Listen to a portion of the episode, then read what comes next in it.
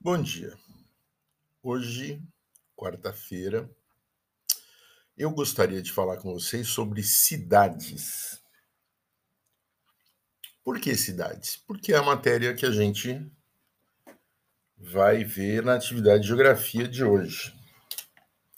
E também para a gente entender um pouco, né? Afinal de contas, moramos em cidades. As cidades originalmente surgiram para facilitar a vida do ser humano, né? Se assistiram à videoaula, entenderam que nós éramos nômades, coletores, caçadores. Quando esgotávamos as, os recursos de determinada região, migrávamos, mudávamos de lugar para lugar que tivesse recursos, caça, pesca, é, alimentos para poderem ser colhidos. E foi assim que o homem se espalhou pela, pela terra. Tá? Bom, quando nós nos tornamos sedentaristas, que nós começamos a plantar, a criar animais, nós criamos as cidades. Então as cidades elas tiveram propósitos muito claros. É, comodidade, você já não precisava ficar andando, arrumando caverna, dormindo ao relento, tomando chuva. Então você podia ter um teto na sua cabeça. Você não precisava ficar gastando sola de sapato. Não existia sapato na época, mas você não precisava ficar andando para baixo para cima. Você tinha para onde voltar e descansar. Você se fixava, você criava raízes suas. Sua vida ficava mais segura, porque você já não estava em campo aberto, você já estava num lugar mais protegido. É, você, com, com, as cidades foram crescendo, elas viraram polos de, de trocas e vendas de mercadorias, quando você, você, por exemplo, você plantava mandioca. E aí para você fazer farinha, aí sobrava farinha, você não ia comer. O que, que você fazia? Você ia no mercado e trocava a sua farinha, vamos dizer, por, sei lá, por laranjas que o outro tinha sobrando. E assim ia a vida. E ia muito bem, né? É, também foi por segurança que, que as cidades foram criadas para se prevenir de ataques de outras cidades. Então você estava protegido por muralhas, por pelo exército do rei, o que quer que seja. É, agora eu vou começar a contar um pouco para vocês o que, que aconteceu no Brasil. Nas décadas, décadas são é, conjunto de 10 anos, certo? Então, entre os anos 1960, 1970, 1970, 1980, o Brasil passou por uma, um, um progresso muito grande, um desenvolvimento muito grande. E esse desenvolvimento foi o quê? O desenvolvimento industrial criaram-se muitas indústrias, principalmente automobilística. Veio a Volkswagen, veio a Ford, veio a General Motors, veio a Chrysler, que vocês não conheceram porque ela já foi embora. É... Depois veio a Fiat, que foi se instalar lá em Minas Gerais. Bom, vieram é, e, e, e, as, e, as, indústrias automobilísticas elas têm uma característica. Ela precisa de uma indústria para fazer banco, uma indústria para fazer pneu, uma indústria para fazer botão que acende a luz, uma indústria de buzina, uma indústria de. Ela precisa de um monte de indústria para fornecer peça para ela montar o carro. E quem é que move a indústria? É a mão de obra, são os funcionários são as pessoas. Só que nas cidades não tinham pessoas. E aí? Como é que faz? Bom, vamos buscar onde? Vamos buscar no interior, né? E lá no interior, é, as chances de emprego eram muito pequenas, eram quase nulas. Não tinha.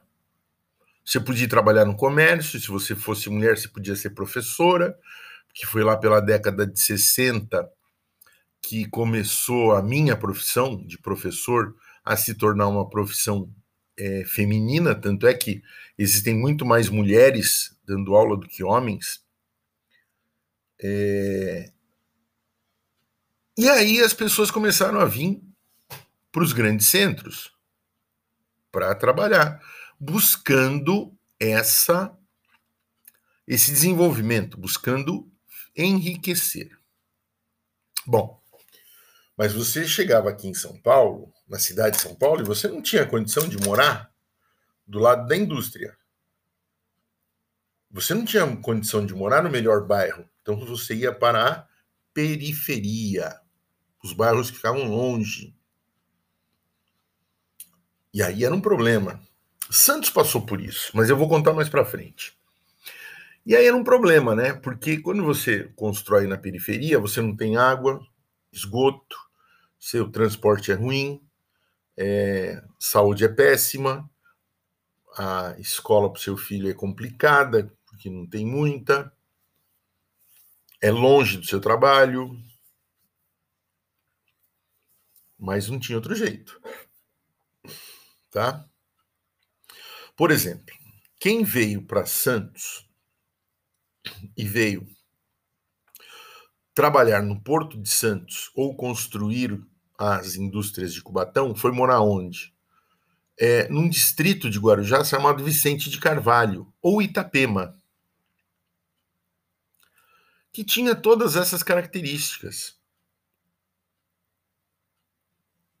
Então, é, a cidade que era uma solução passou a ser um problema.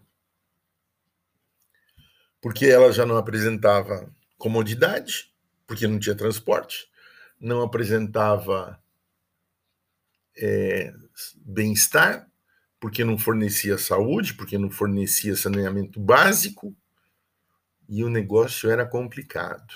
Bom, não vai. Com o tempo, esses bairros periféricos começou, começou a vir a insegurança. Porque o Estado não tinha como fornecer segurança para todos. Bom, passou-se o tempo. Meu pai veio do interior para São Paulo em busca de oportunidades. Tá? Muito bem. Hoje está acontecendo o contrário. O Brasil era um país agrícola, tentou virar industrial. Agora ele está virando um país é, do agronegócio. O que, que é o agronegócio? Agronegócio é, são as grandes fazendas que produzem em grande escala, em grande quantidade, grande quantidade de boi, grande quantidade de soja, grande quantidade de arroz, de trigo, grandes fazendas. São indústrias, tá? Indústria de leite, indústrias. E eles não têm mão de obra. E onde eles vão buscar a mão de obra? nas cidades. Então, olha só, um tratorista, o cara que dirige o trator, e hoje os tratores, é, as colheitadeiras, os tratores, são mais confortáveis que meu carro, que nem é tão confortável assim. Mas tem controle por GPS, por computador, ar-condicionado, blá blá blá blá blá blá blá blá blá blá, tudo. O cara que vai dirigir essa máquina, que custa milhões, ele vai ganhar muito bem. Então, o que, que acontece? As pessoas da cidade estão voltando para o campo, estão voltando para o interior. Porque lá estão as oportunidades. Não para dirigir trator, não só para dirigir trator, mas para ser médico, para ser engenheiro agrônomo, para ser engenheiro civil, para construir as, as casas, as, os prédios das indústrias, agroindústrias, é, para construir estradas, é, professores. Eu fui, algum tempo atrás, fui convidado para é, ir para uma escola numa cidade do interior. Eu, eu mas eu estou bem, eu não quero ir. Eu não estava buscando uma nova oportunidade, eu não quero sair daqui. Mas por que, professor? Não tem gente boa lá? Tem, com certeza tem. Mas talvez o dono da cidade, o dono da escola, queira alguém com pensamento diferente. Alguém com pensamento que se formou, um pensamento que se criou numa cidade grande. E vai levar esse pensamento para a cidade pequena. Que era uma cidade pequena. É... Mas eu não vi. Mas, ou seja, eu faria o caminho inverso do meu pai.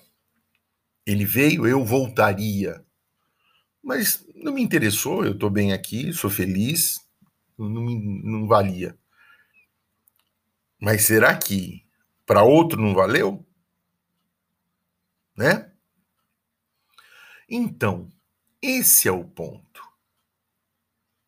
A cidade hoje é, deve ser entendida. E você, é, como um ser humano que já foi nômade, deve é, analisar bem se o sedentarismo deve ser fixado no local que você mora. Então, por exemplo, quando eu falo para os meus alunos assim, você tem que estudar muito para conhecer Paris. É legal, Paris, capital da França, bacana tal.